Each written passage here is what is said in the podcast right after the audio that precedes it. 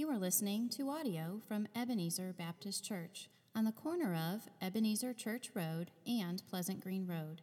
If you would like to learn more about our church, please go to ebcconnect.org. Now, here is Pastor Bob with this week's sermon. What a liberating place to be. And so, of all the places that you could possibly be on a Sunday morning, this is the best place. Now, I don't want to, I'm not, it's not talking about like getting rid of all the other churches. we're not in competition with other churches. Not, we're not in competition with ones that proclaim the name of Christ. Maybe that's a, a good way to put it.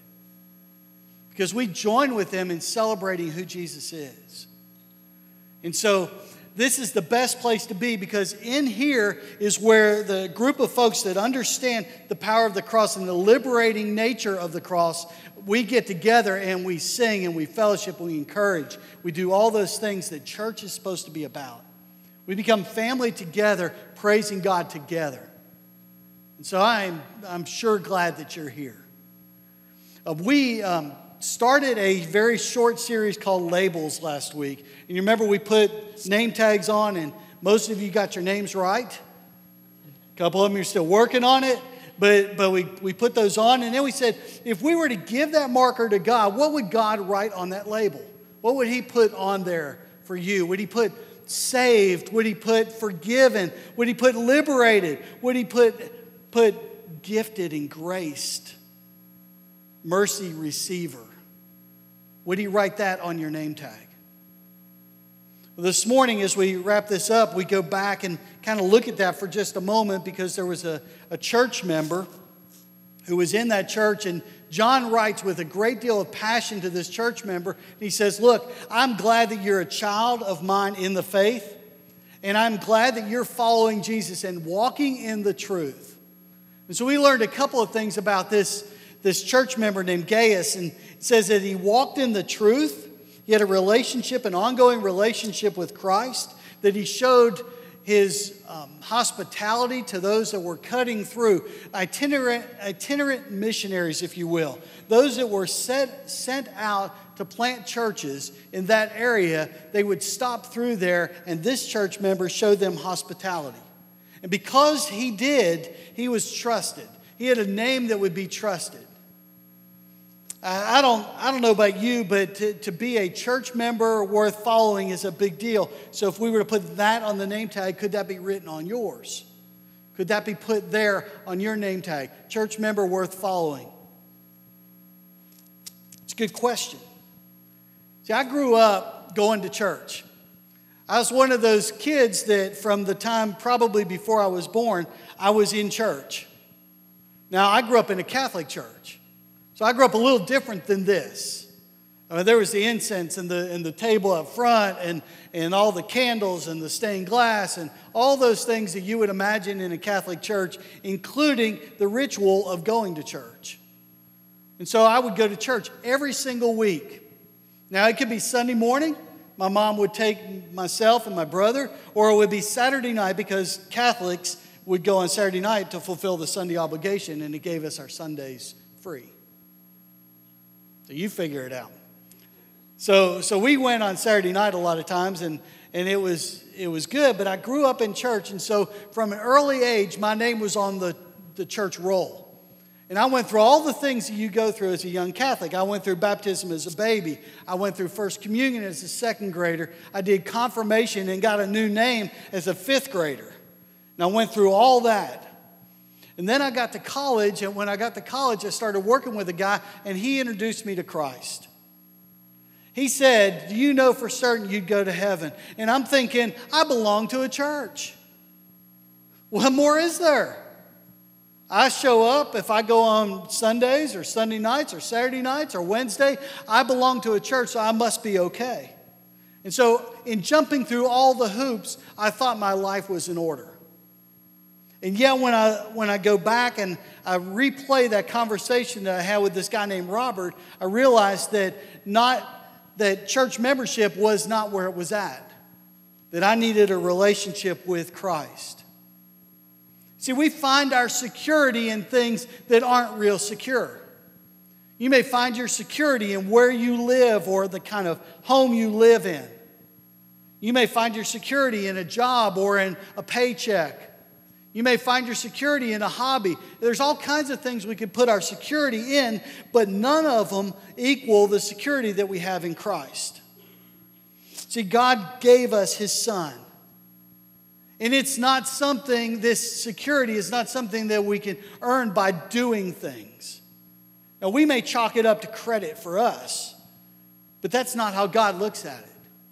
It's not about what you can do that gives you a status before God or a position before God. It's your relationship with Christ where you say, I've given my life to Christ and it is in Him that I trust. And so I want us to, to understand a couple of things as we get ready to finish up 3rd John. There's a, a guy that we're going to get to talk about him a little bit. His name is Diotrephes. And he's found starting at verse 9. And, and what John, the writer, he says, here's Gaius, and here's the, the idea of his life and the truth that he walks in. And then we get to Diotrephes, and, and we look at that and we go, okay, here's somebody completely different. And what John says is, he says, I have a passion about you understanding truth. Here is Gaius, and here's Diotrephes, and you've got to choose which one you think is a better church member and which one is worth following. So you look at that and you go, and it, it's all about their relationship to God and if they are willing to follow Jesus. And so let's let's look at this, and we're actually going to read the whole chapter because we're going to put it all together and, and see how this fits. Because Diotrephes was this guy who was a church member. His name was on the roll, and if you were to ask him, he probably showed up on Sunday morning, Sunday night, when there was one, a Wednesday night, all those different places, and he would be that person. He was involved in leadership. We'll kind of see that. But he had a a different kind of spirit about him. There was a divisional spirit about Diotrephes. He thought he had an elevated knowledge of what truth was. He kind of adhered to a Gnostic point of view. And if you want to read a little bit more about that, go back and read First John. Because John kind of spells it out in these letters and says, This is what it means to believe in Christ and to trust Him and follow Him. And this is where people drift off or get off path, and Diotrephes was one of those guys. John was trying to guard the doctrine of the early church, and he kind of makes this distinction. So, would you stand as we read 3 John together?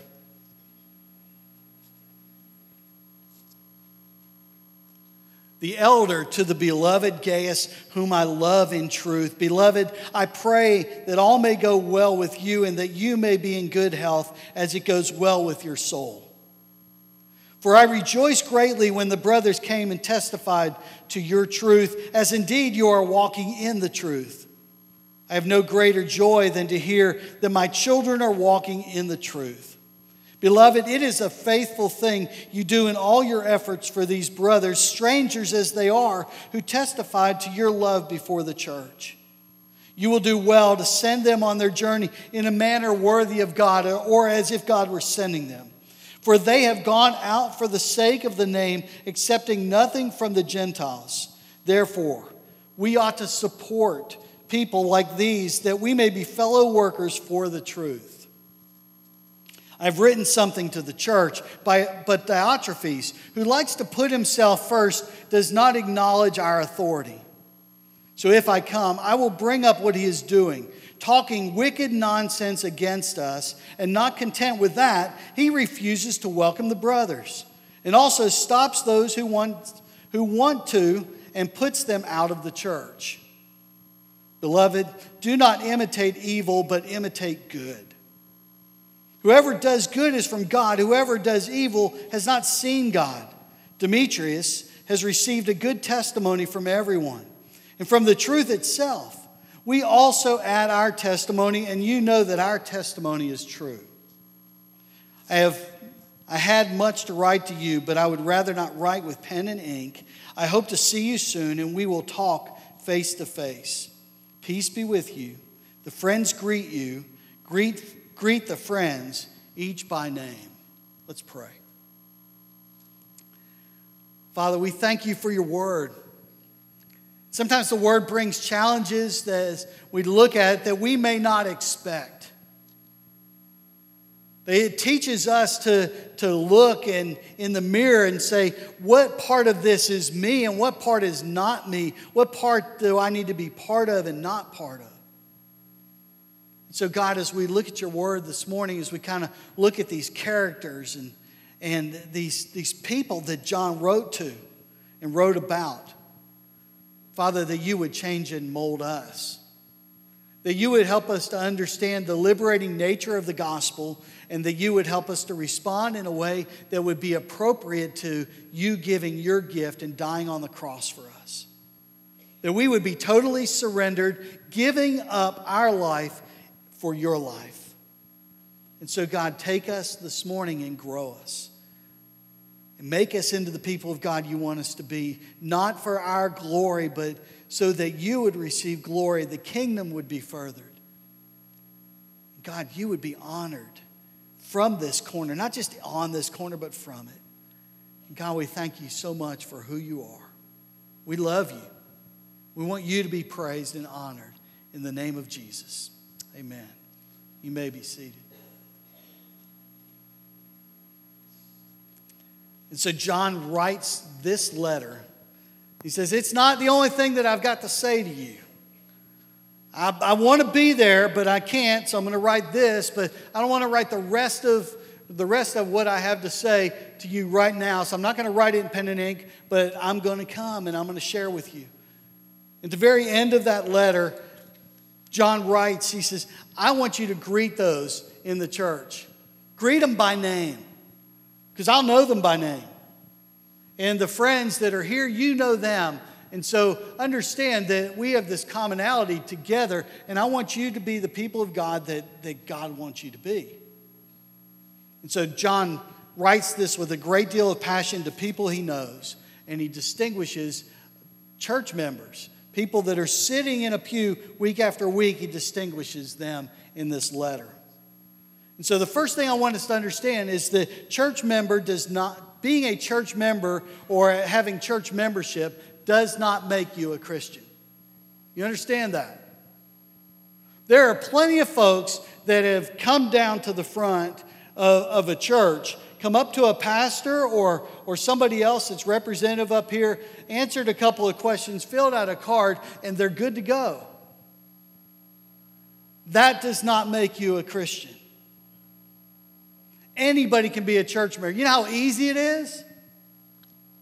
It's, it's not very difficult to walk down and say, Yeah, I'm a Christian. And somebody write your name on a card and turn it in, and that be the end of it. See, we, we sometimes we put in the category of church membership and we say to be a Christian is to be a church member, or to be a Christian means that I come to church every single week that I, I answer questions. I can even answer questions in Bible study. I give to the budget. I eat chicken when it's offered, pizza when it's offered, all those kind of things. I show up, and so I must be okay. Church membership does not make you a Christian. I was thinking about a, a story when I went out to Washington State with a group of students for World Changers. I went, went out there and we, we hung out. We were in Bremerton for the week, and one of the things that we got to do was on, a, on our weekday off is we got to go wherever we wanted to go. And so I thought, well, it'd be fun to go see Mount Rainier, which is great. You can see Mount Rainier from a long way off, but I thought it'd be cool to be up on Mount Rainier and see what we can see from there. And so we started off. And you know, you can see Mount Rainier from anywhere, but getting there is another story. So we drove, and I would see a sign, Mount Rainier, left arrow. So I'd take a left. And I'd follow that for a while. It's like, we are getting nowhere. And the mountain seems to be just as far away now as it did then, it, as when we started. And so I'd see another sign, Mount Rainier, go straight. And so I'd go straight, and I just kept going. And we drove around for hours. Finally, got to this spot where I stopped at this gas station. And you know how hard it is for a guy to stop and get directions, right? I stopped at this gas station, walked in, and said, I need to figure out how to get to that mountain that I can see from here. but have no idea how to get there.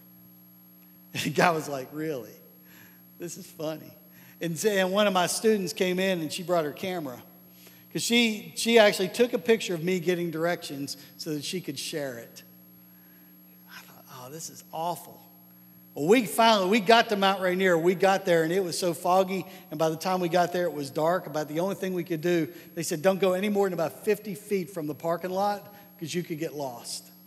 And so we spent we spent hours going to a place where we spent 15 minutes in the dark to enjoy, and then we went back to the back to the school. It was awful. But sometimes sometimes we don't want to ask for directions because we think we have it all together. You may be in this place and say, I've been coming to church all my life. I've jumped through all the hoops. But if somebody were to really pin me down on my relationship with Christ, I would not be there. I could not answer confidently that I belong to Jesus. And my fear is that there, that there are church members whose names are on the roll here and at other places that have no relationship with Christ, but they feel very secure because they walked an aisle at some point. And that is one of the most dangerous places you could be. Because it means you're trusting in what you can do, not what God does. Scripture says the wages of sin is death, but listen, the gift of God is eternal life through Jesus Christ said, but God demonstrated it in Romans 5 8, but God demonstrated his love toward us in that while we were yet sinners, Christ died for us. It's not something that we can earn. If we could earn it, there would be no need for the cross. And so it's something where we have to give our life and accept what God has given us that mercy and that grace. So, church membership does not make you a Christian. You may say, well, look, this is what it says in verse 11. It says, Beloved, do not imitate evil, but imitate good. Whoever does good is from God. So if I do good, I must be from God, right? Oh, don't miss what, what Scripture says as a whole. The good that you do comes out of a relationship with God where the God putting into you that grace and that mercy enables you to step forward and do the things that God has ordained. Go to Ephesians 2 8 through 10, and you understand it's not of works, it is the gift of God, lest anyone should boast, because you were created to do good works. You're God's workmanship, created to do good works for His glory. The works that, he, that John is talking about here come out of a relationship with Christ.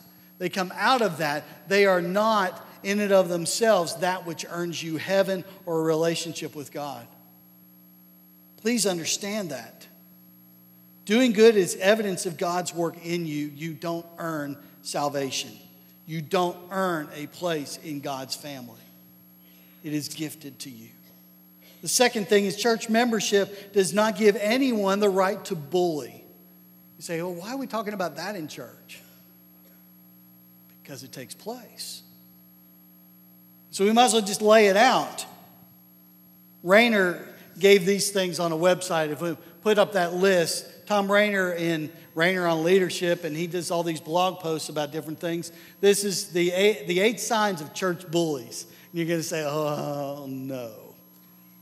Can't believe he's going there. Okay? They are among the first in the church to tell you how much they love you. I hate that one. Um, they have strong personalities. They are highly opinionated. They're terrible listeners. They build unhealthy alliances. They murmur and gossip. They do most of their toxic work in dark, darkness, and they have been to several churches. Now, now, I want to tell you, this is not an exhaustive list. We could, you could probably add to it if you wanted to. And I would tell you that you could have that. You could be somebody that has a strong opinion and not be a church bully. So don't, don't get me wrong. If you have a strong opinion, it doesn't mean you fall into this category. In fact, what Rainer will tell you is that usually church bullies have a combination of several of those as characteristics in their life. It gets a little weird, so why do we even look at that? Because when you look at that list, you have to say, if I look at my life, what does my life look again, like against that? How do, I, how do I filter my life against that list? So if we do that, helps us to evaluate ourselves. Well, look at the characteristics of Diotrephes. In verse 9, it says, I have written something to the church, but Diotrephes, who likes to put himself first, does not acknowledge our authority. Let's just stop right there. So, so Diotrephes, who likes to put himself first, and that, that word means to, to seek preeminence. It's that person that, that always wants to be in the front, always wants to be in the front of the line, wants to be first. It's a self lover. It's a friend of being first, is the way the, the Greek would interpret that, how we could phrase that. A friend of being first. So, the first thing we see in Diotrephes' life is the idea of pride, being first. The second thing, it says, he likes to put himself first, but does not acknowledge our authority. The second thing is arrogance. So in Diotrephes, we see arrogance. He does not accept the authority of John. So when John writes this, he puts out and says, I don't think John is right. I don't think John is correct. And we want to push that to the side because I have a better understanding. It's that whole Gnostic idea that I have a higher truth than you have. And so instead of admitting his own limitations, Diotrephes says, I've got it all together. You ought to listen to me. You ought not listen to John. The third thing it's in this next verse. So if I come, I will bring up what he's doing, talking wicked nonsense against us. And not content with that, he refuses to welcome the brothers and also stops those who want to and puts them out of the church. The third thing is an insecurity in Diotrephes' life. He unjustly accuses with wicked words. He does public, makes public accusation, but he doesn't base it on truth. And so he makes up, he fabricates things for the purpose of causing harm. We would put that in the bully category. We'd say somebody that, that would tear somebody else down is insecure. And so, what they try and do, instead of building somebody else up, they lift themselves up and tear somebody else down. Church bullies are the same way. They would say, I'm insecure, so we've got to have it this way. And you have to understand my position. And that other person cannot be trusted. And so he would, he would say things against Gaius that would say, Gaius cannot be trusted because he does this, but me, Diotrephes, I can be trusted because. And he would lift himself up. The fourth thing is selfishness talking wicked, wicked nonsense against us and not content with that, refuses to welcome the brothers. Remember those itinerant, itinerant missionaries that would come through? Diotrephes wanted to have nothing to do with them, but he didn't want you to have anything to do with them either. He was selfish. He didn't like the visiting missionaries. He didn't like those who liked the visiting missionaries. It was about him. And, and you've been in churches, and you know this is true that sometimes growth in any church is threatening to those that are already at the church. Why? Because there's a chance that I'll lose my place. There's a chance that I will lose my influence, and there's a chance I will lose my control. A church that has folks like Diotrephes are in a dangerous place. And the church must guard against that. So John writes strongly against it. It's interesting. I was reading a commentary, and um, the commentator recorded this scenario. And Robertson, who wrote an article for a denominational paper on the topic of Diotrephes and his character traits from this passage, he says that the article was not printed. Why wasn't it printed? He wrote it for the paper. It should be printed, right? It wasn't printed because 25 deacons stopped the paper to show their resentment against being personally attacked. I thought, oh dear. I'm glad those deacons don't serve here. It was a telling response. And so, what needs to be our response? As we look at this passage and we go, okay, I've written some of the church by Diotrephes, who likes to put himself first, does not acknowledge our authority. Are we willing to say, I don't need to be first? It's okay if I'm in the background. And then, are we willing to be under the authority of somebody? And then, am I going to welcome those who welcome and encourage those who need encouragement? Church membership is a privilege. It's a privilege to those who have a relationship with Christ.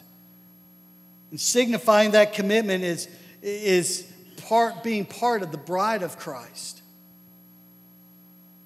I, I sort of worry about folks and say, I'm a Christian, but I don't want to become a member of a church.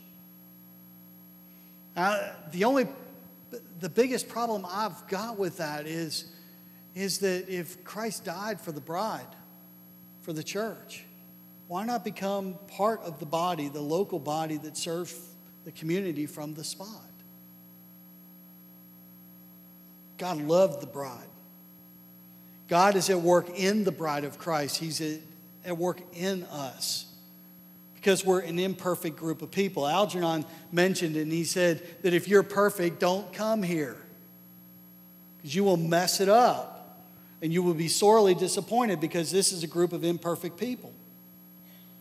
God is at work in us to perfect us, to mold us, to make us, and mature us, but He's not done with us, and so we still mess up. There are times when we still have the characteristics of Diotrephes. There are times when those that pride, arrogance, insecurity, and selfishness are still part of our life, and we try and rid ourselves of those under the power of God and try and surrender to God so He can change us. So we're not perfect. So God is at work in the bride, but He's also at work through the bride.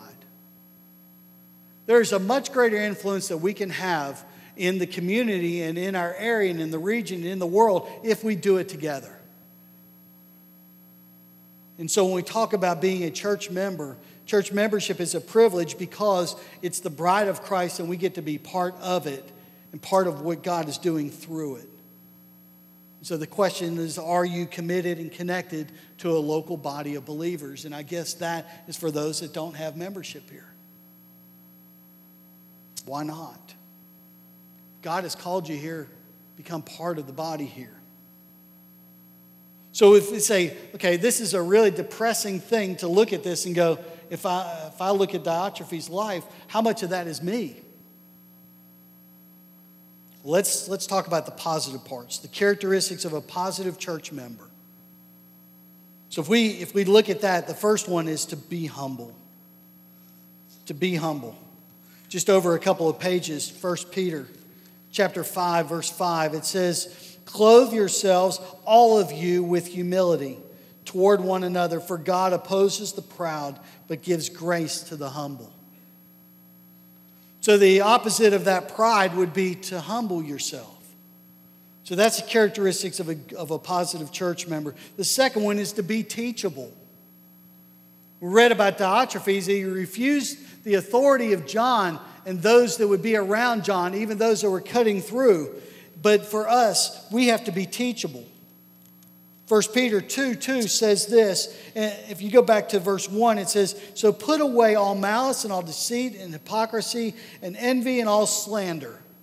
So it sounds like all those things that, that would be part of Diotrephes' life, put those away, and then, like newborn infants, long for the pure spiritual milk that by it you may grow up into salvation, if indeed you have tasted that the Lord is good. Long for the pure milk of the word that you may grow up in salvation. Why should I long for it? You want to grow? Long for it. You know how a newborn baby acts when they don't get what they want, right? It's loud. And sometimes it goes on for a long time if they don't get what they want. It's interesting that Peter would use that kind of term, that terminology for us when talks about our relationship to God and our relationship to the Word of God. Like newborns, babes, cry, yearn, desire, cry out, be in a place where you have to have it. Long for the pure milk of the Word that by it you may grow up in salvation, that you may mature in Christ. The third part is to be confident, to be confident in Christ. Proverbs 3:26 says this. In verse 3, 325 it says, Do not be afraid of sudden terror or of the ruin of the wicked when it comes, for the Lord will be your confidence and will keep your foot from being caught. The Lord will be your confidence. What a great place to be, because if I'm confident in myself, there is a chance that I will slip, I will fall, I will mess up. That is a great possibility because I still battle with a sin nature. I have not been perfected. I stand up here as somebody who is complete in Christ, incomplete in the maturing work of Christ. And so when I read that, it, it's great that I can have confidence in a God who loves me enough to secure me and continue to grow me and is patient with me when I mess up. Hebrews 4:16 says this, "Let us then with confidence draw near to the throne of grace that we may receive mercy and find grace to help in time of need." Man, what a place. See, the only way you can have confidence before the throne of grace is if you've experienced the grace and mercy of God. Otherwise, it is terror. It is great fear because of the penalty of sin. It is great terror because of a holy God and the wrath that God would have on sin. And so we want to draw near with confidence because of the blood of Christ. So be humble, be teachable, be confident in Christ, and be caring. Be caring. 1 Corinthians chapter 12 starting in verse 18, says this But as it is, God arranged the members in the body, each one of them as he chose. If we were a single member, where would the body be? As it is, there are many parts, yet one body. And we could stop right there. We could say, oh, good, all the pieces put together. But there's a reason he puts them together. The eye cannot say to the hand, I have no need of you nor again the head to the feet, I have no need of you. On the contrary, the parts of the body that seem to be weaker are indispensable.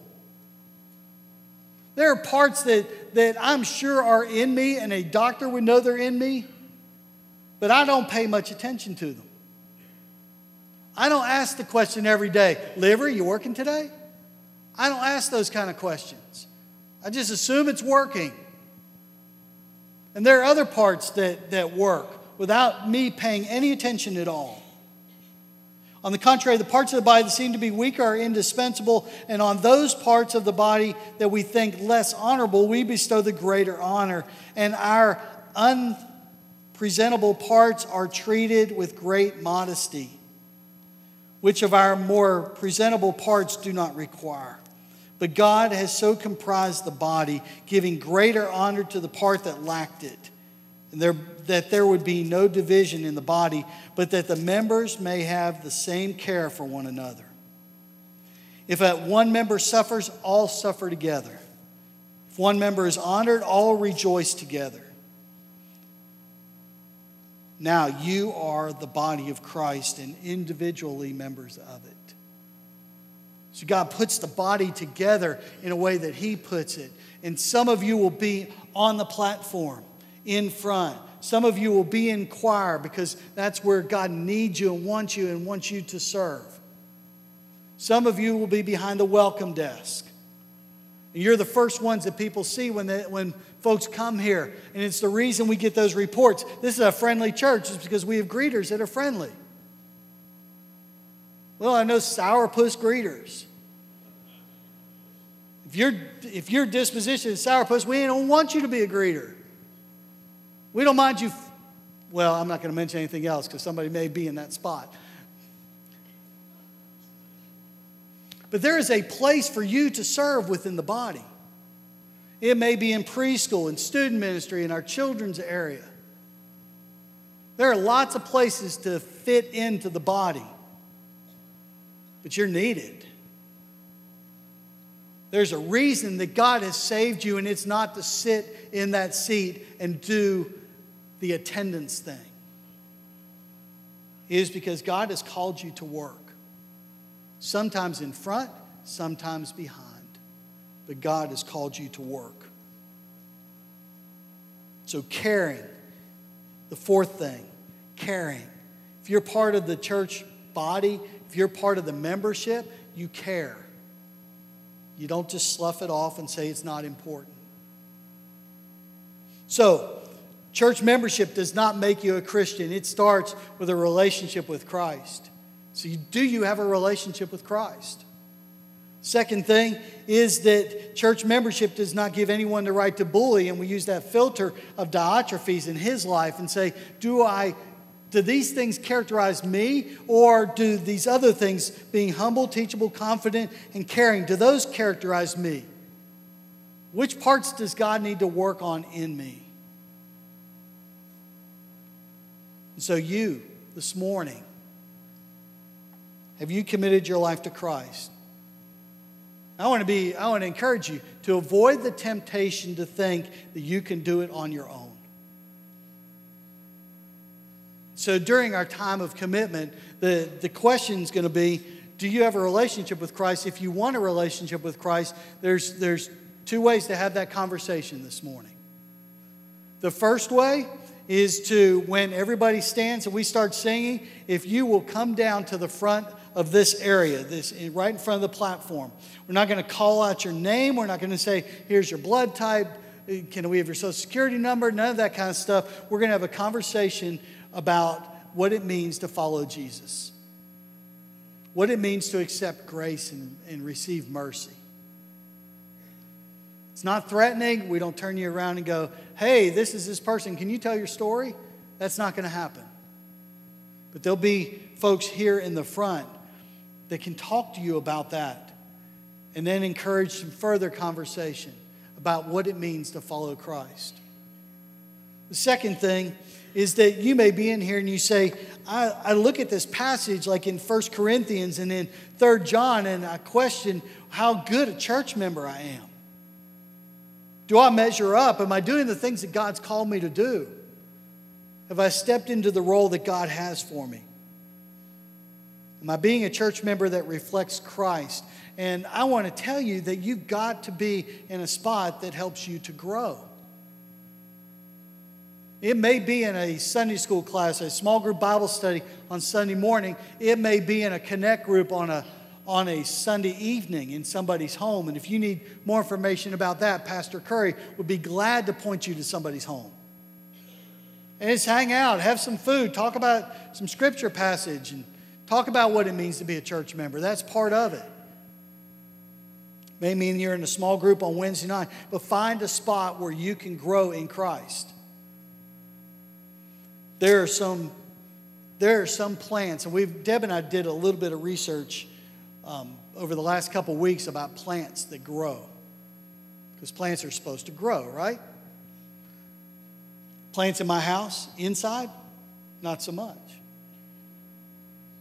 for various reasons. I don't have a green thumb, but neither does Debbie. And so we've got, can I, can I talk about your ledge? Good, thanks. It's always good to ask that question from here. Um, like. We have three pots that are supposed to be producing herbs for cooking. Not weird herbs, herbs for cooking, okay? Three little pots right by the windowsill. And they've been sitting there. And, um, and one pot out of the three has like three little sprouts about this, this big. About two inches is all, all we get out of those. There's no cooking happening with that. If, maybe there is, but there's no flavor that comes out of that. And uh, they've been up there, what, a month? Two months. See, you could put a you could put something that's growing, a plant, in our house, and it's not going to survive. But there are places for certain plants. You go outside and look outside, and there are some plants that are supposed to be in shade or in part sun. There are some that are supposed to be in full sun. There's some that don't need watering at all, and there are some that, that you better have a fire hydrant right next to them if you're going to see any growth at all. We have to find our spot in the body of Christ so that we can grow. And if you go, well, I'm plugged into someplace, but I'm not growing, it's not happening in my life, find another spot. Because the idea is that we would grow in Christ and mature in Christ. And so the, the first thing was if you don't have a relationship with Christ, you need to come to know Him today. The second thing is if you're a church member, you want to reflect Christ, and that may mean coming to down front again, which is a little scary, but coming and just praying at this altar and saying, God, I'm not where I need to be. Or you may come to the front and say, God, I'm exactly where I need to be. Thank you for pouring grace and mercy on me. It doesn't have to be where you come up and folks go, they don't have it together. It can just be one of those things that you want to come here and make that commitment to say, I recognize you, God, for who you are in my life, and I am thankful for that. So maybe you're in that spot. Maybe you're in the spot this morning where you say, I am not a member of this church, but I've been coming to this church for a while, and I probably need to join the bride of Christ at this location. And start and serve here with all its warts and issues and all those things, to become part of this family and have the common responsibility as the bride of Christ here. So maybe you need to make that commitment this morning. And so the question what can God do with a church fully devoted to Him and connected to each other?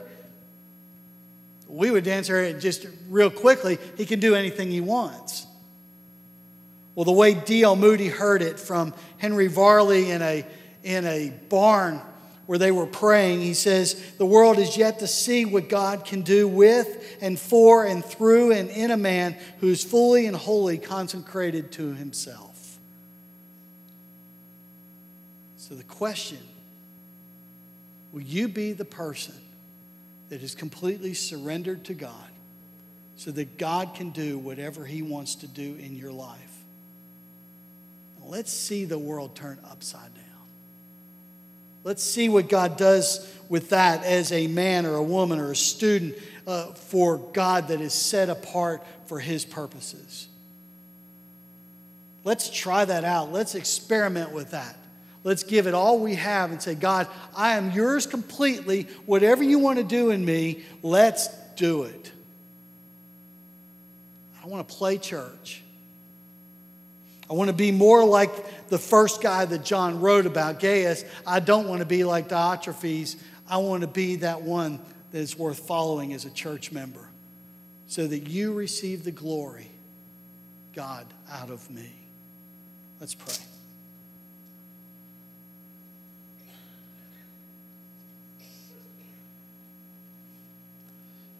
Father, we come into this place and realize that we are an imperfect group of people. And some of the characteristics we've talked about this morning and last week, some of them fit us. Some of them need to be adjusted, some of them, of them need to be encouraged. Father, I pray that we would receive from your word what you want us to receive and that we would respond in a way that would bring you glory and honor. Not in putting off the Spirit of God and holding on to our pew so tight that we won't let go, but Father, letting loose and saying, God, I'm yours. And so, Father, help us to be in that spot during this time. And so, whether you speak loudly or softly, we respond correctly. And so, God, do that in us. I pray. In Jesus' name, amen. Thank you for listening to this audio from Ebenezer Baptist Church. We welcome you to join us next Sunday at 10:30 a.m. for our weekly worship service. If you have found this resource helpful, then please share it with others and check out our ministries at ebcconnect.org.